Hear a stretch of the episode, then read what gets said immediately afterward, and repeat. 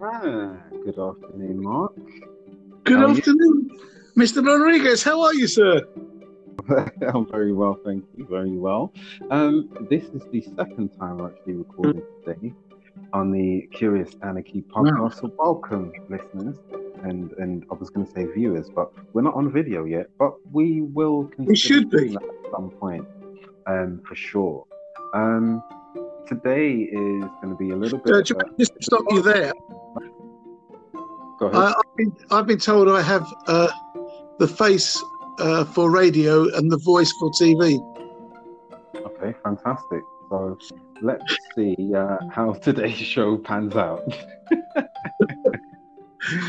So, a bit of context to today, we'll go between us, Mark, and sort of fill in where you can. The concept is based on the pandemic experience. We're looking at sport reimagined. So we had numerous events, such as the Olympics last year? Yeah. The World Cup.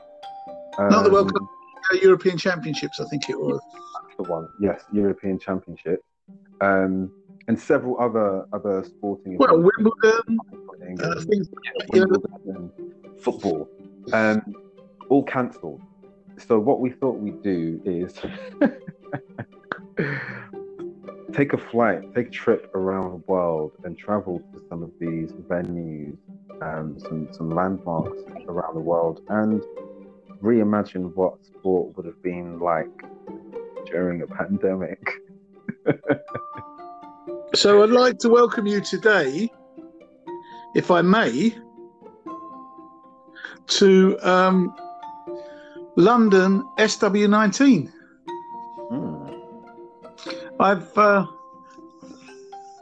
I've noticed that we don't have any royal guests with us today, which is unusual in this setting. But I am joined with my fellow pod co-host, Jermaine, and we are sitting, actually, as we talk to you now, at the centre court at Wimbledon. What a fantastic view. The grass is looking particularly shiny today. Immaculate. We're actually in 2021, but we're actually here for the delayed 2020 Wimbledon Championships.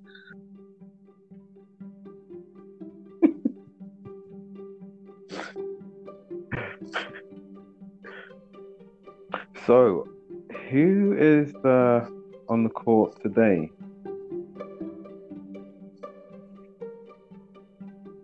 Who's playing today, Mark? That's my question. Oh, I think we've lost you there, Mark. I can't hear you if you are there. I can see that you're still here online. You are connected. Gonna get myself connected. So some of the concept and idea behind this is that, we're going to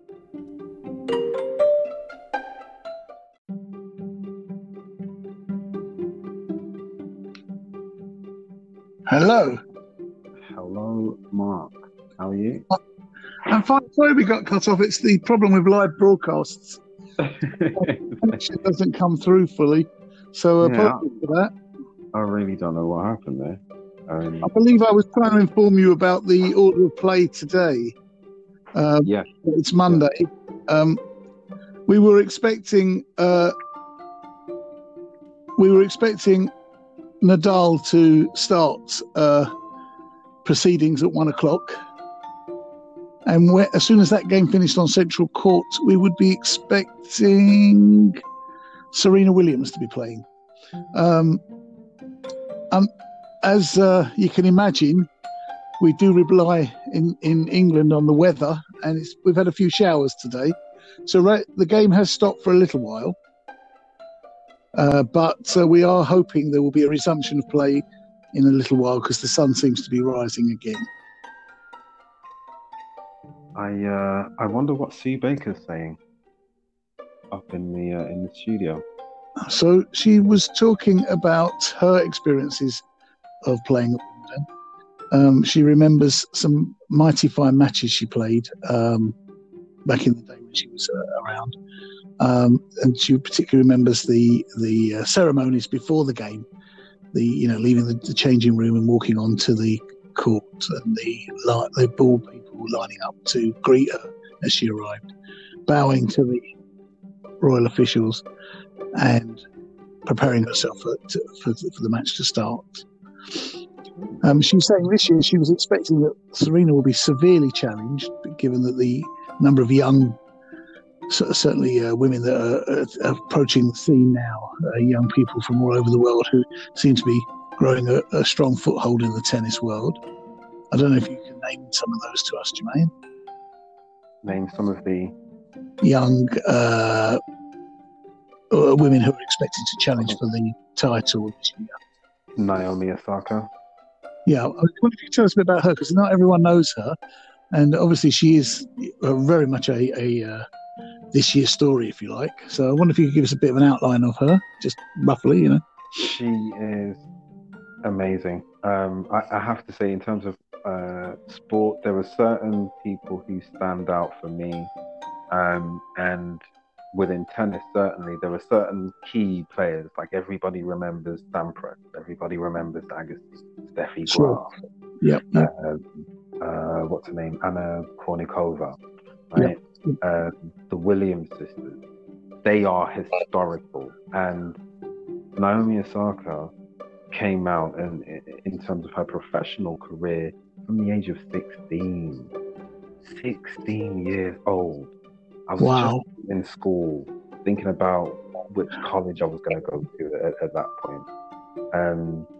Funnily enough, I ended up going to Cadbury College in Birmingham, which is a wonderful sixth form. But she was ostracized from her grandparents because her Japanese ones, that is, because they didn't approve of her playing tennis. Wow. Because of the cultural kind of tradition, they wanted her to go into something a bit more suitable for the family, honourable for the family, if you like. Tennis is kind of the thing with sport and entertainment. It's seen as, that's a nice hobby or a nice pastime. Do something a bit more, steady and stable. But through her success, she's actually been able to have them come around, and so they actually embrace her now. And for me, this is one of the things that kind of stands out for me, is that she's Japanese, and I'm not even sure where her other side of family is from, but African descendancy. Yeah. And I think that it's quite interesting, actually, seeing somebody out there in the public eye who deals with that. A Far East Asian side or heritage, and then your African sort of heritage on the other side. Like, there aren't many people that have that kind of mix for me. I mean, there's Tiger Woods, but that's about it. And it's only in Naomi's time that I've actually thought, wow, what kind of things has she had to deal with? What kind of perceptions and ideas that people had about her? Is it the same? Simply because of racism. Racism is mind-bogglingly mind. So I don't know if you're aware of this, Jermaine, but on centre court we get given a bump about all the players. Mm. And I can read you from her pamphlet. Go ahead. It turns out that she, her father's side is from Haiti. Ah. Yeah. And also that she practiced with her older sister, who also plays tennis, but obviously not on the same level, whose first name is Marie. And according to the rankings, the WTA rankings, she's currently ranked number 2 in the world. So I can tell you that. So we're expecting this week the final to come out, unless there's a complete surprise, out of the top 4, which would be Ashleigh Barty, Naomi Osaka, Simona Halep, or Sofia Kenine. So that's Sofia is from America. Simona is from Romania. Naomi is from Osaka, from Japan, sorry. And Ashleigh Barty is Australian. So we would expect the final to come from any two of those four. And it's difficult to judge on the games that have been played so far, because virtually all the games have been very difficult to read. Who's your... I've had to push you for a pick for the final this week. You know, I think the women's final is due to be on Saturday. The semi-final would be on Thursday. So who would you... You know, just a rough guess from your knowledge of the tennis scene. Who would you expect to be in the final? Certainly Naomi. Yep, and playing who would you think? I don't really know any of these other tennis players. She's just been one of the ones that has stood out for me because of her. Her ranking is considerably below the number one seed, who is Ashleigh Barty. Okay. So I should imagine most of the papers would expect the 2020 Wimbledon final for the women would be between those two. Yeah. But I have reason to believe that Simona Halep and Serena Williams could easily force their way into the semi, if not the final. Mm-hmm. Given everything you've seen today so far, what's your reflections of Wimbledon today? It's been very different this time. Could you like to sort of give us an outline of that a bit? Yeah, sure. I mean, in terms of what we were expecting, you know, you can never really rule out the unexpected from occurring. We've had absolutely all day, and you know, it stopped playing. We're still here in the stadium with cheers. Praise going on still around us.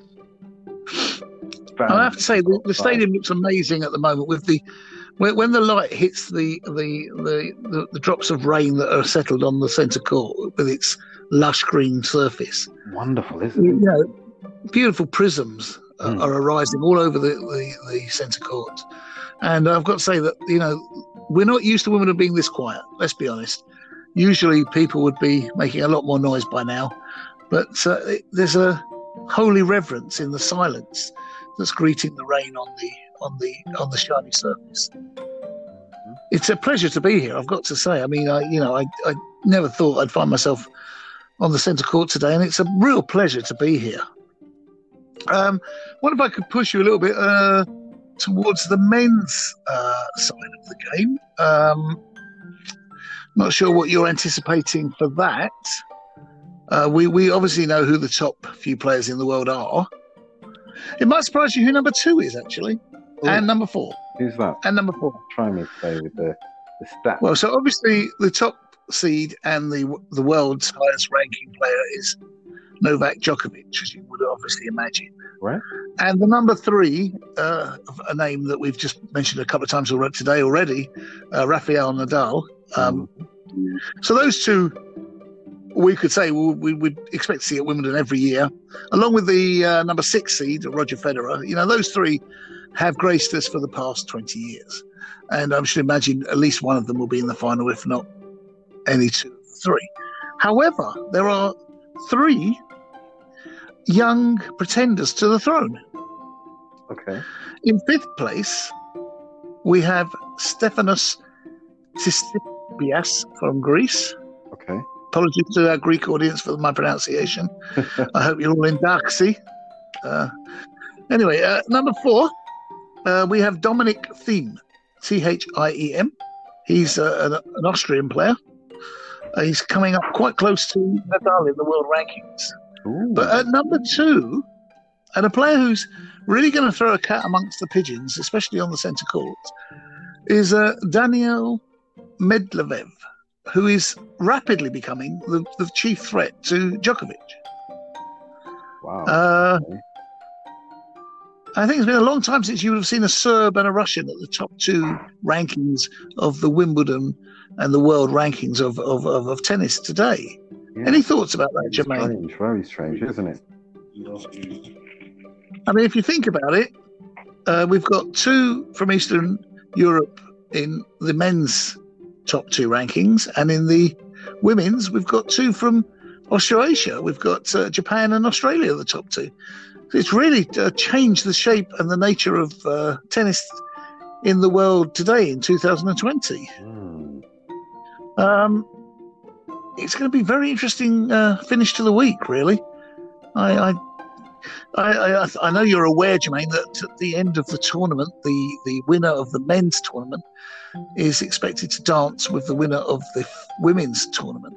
And, God, fancy guessing from you some prediction about who that might be. Who might be dancing together at the ball, having secured victories, the men and the women's? Who would you, I know it's just a guess, I guess, but I wonder who you might predict would be doing that. Well, I think that the bookies' favourite, William Hills, is. If I could just stop you there, if there are young people listening, we don't encourage or endorse the behaviour of sort of anything to do with gambling or betting, and if it becomes a problem, please seek help. Thank you very much, there, Mark. So we're looking at possibly Djokovic and Osaka and Bartley, is it? Barta? Was it Ashleigh? Barty, yeah. Barty. But you're talking, we need to pick one from each. So Barty. Yeah. So Barty and Osaka are first and second there. Yeah. And in the men's, it would be Djokovic and Medvedev. That's the one. Yeah. But however, I mean, as you know, Wimbledon is quite capable that anyone in the top 10 could easily get to a final and even win it. Absolutely. The women's history has been a number of surprise seeds winning it over the past 10 years. Mm. People who we hadn't heard before and who suddenly become the Wimbledon champion. Given what we've seen so far over the past couple of weeks, What would your prediction be then? Prediction for the male and female winners of the tournament. Djokovic and Osaka. That's a very big shout. Yep. Very big shout. Absolutely, I have absolutely no doubt that Osaka has come a long way. She's gathered such a prowess.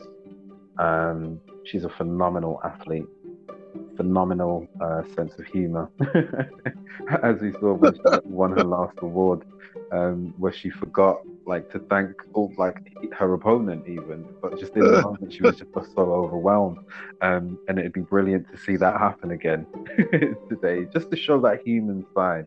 And also for Djokovic, legendary player, he's going down with the Agassi's and the Sampras and the McEnroe, but yeah, those two are surely my favourite. Well, I think I'll have to go against you for this. I don't know why, but I think I'll have to. Sure. I fancy on this surface, the way the rain's hitting it and everything, I'm going to have a little cheeky little prediction on Rafael Nadal for the men. And I've got a sense that it's about time Barty, who is the world number one, actually won an open tournament. I fancy Barty to be dancing with Nadal at the ball. Wonderful. Okay. Now, I can't speak for you, Jermaine, but it's my first time to the Centre Court at Wimbledon. And, Mine too. Okay, so I've been very impressed with the service. Yeah. And I'm not talking about on the court. I'm talking about around the court. It's a shame we've not been joined by the celebrities we were expecting. Mm. In fact, I mean, truth be told, it's only me and you that's actually here. But the service has been phenomenal. I mean, we've not been interrupted. We've been treated with reverence to the point we've hardly ever seen anyone. And it's got to be said that, it's a first-class outfit, this Wimbledon. I think if people out there haven't been, I'd strongly recommend you come and see it. It's quite a sight. And And, Jermaine, I mean, I know you're certainly from South London, I'm from North London, but I've got to say, this does a very good ambassadorial job for South West London. Well, most certainly. You know, London is a world-renowned sport, you know. If you come to Wimbledon, you want to win Wimbledon. Think about the history of Wimbledon, all of the players who've come through here. You know, this is an arena, court, a stage for worldwide success.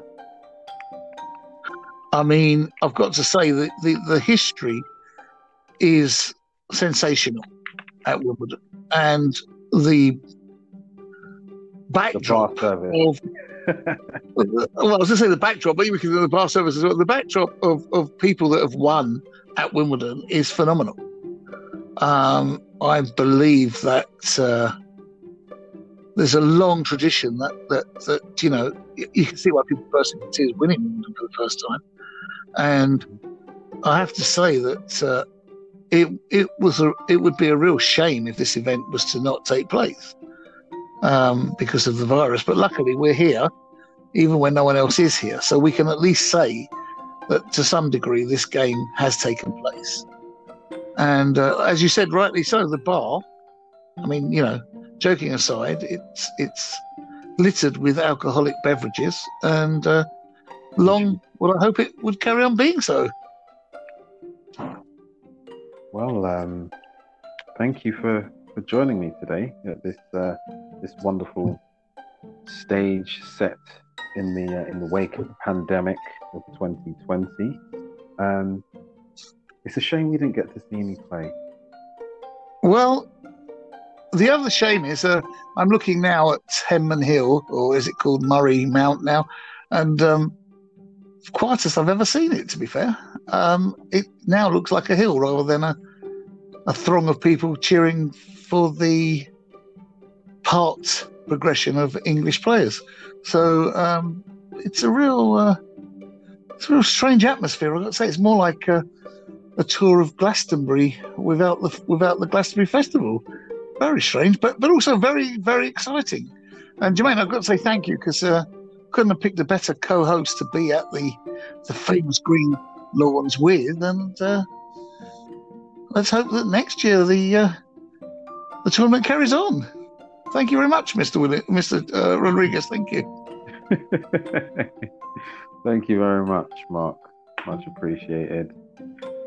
That is the Curious Anarchy podcast, the new series, an episode where myself, Mark, and myself, Jermaine, tour the world reimagining sport during the pandemic. Yeah.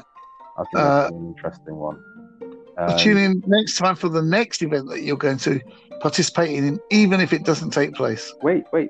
So let's kind of talk about what this is actually about, like the idea behind it. Okay. Yeah. Far away. So, like, we have our conversations about, different sports and what it would look like during the pandemic. I wanted to kind of unleash, would that be the thing, or reveal the idea.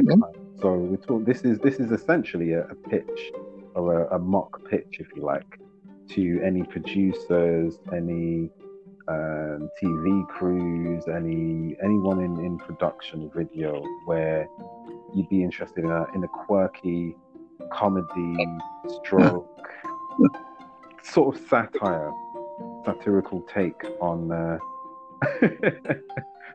on sport actually taking place during a pandemic, a worldwide pandemic that impacted so many people across the world. Mark, anything to kind of add to that? Well, I want to say this. I think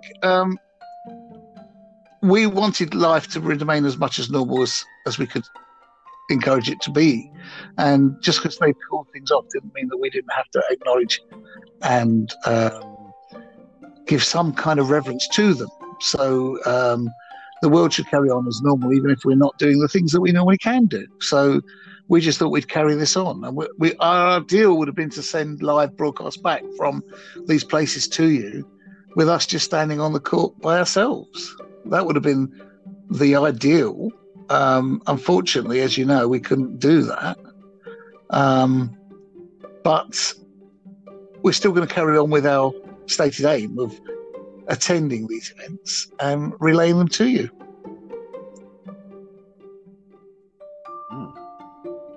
So, what I'm going to do is I'm going to save this, title it, and then I'm going to somehow see if I can export the audio and then send this off to TV people.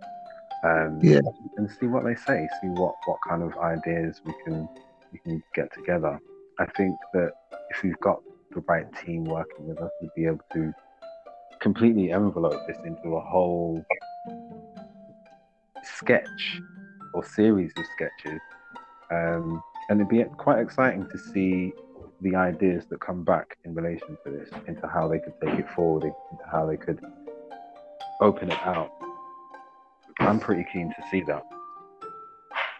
What do you think, Mark? We hope everyone listening is as well. Mm. It would be nice that people would be feeling that they would like to do that as well. That would be kind of cool. So yeah, let's go for it. Awesome. Let's go for it. The Curious Anarchy podcast. What are we calling this one? Sports Reimagined. That's the one. Yeah, that's what we're calling it. And we're doing it from a distance. Socially distanced, of course. Socially distanced. We're doing virtual sports. Let's call it the sports you didn't see this year. You seeing them, but from a distance. Something like that. Awesome. Yeah. Mark, thank you very much. It's been a real pleasure. I can't wait to attend an event with you this week again. Take care. You too. Thanks, buddy.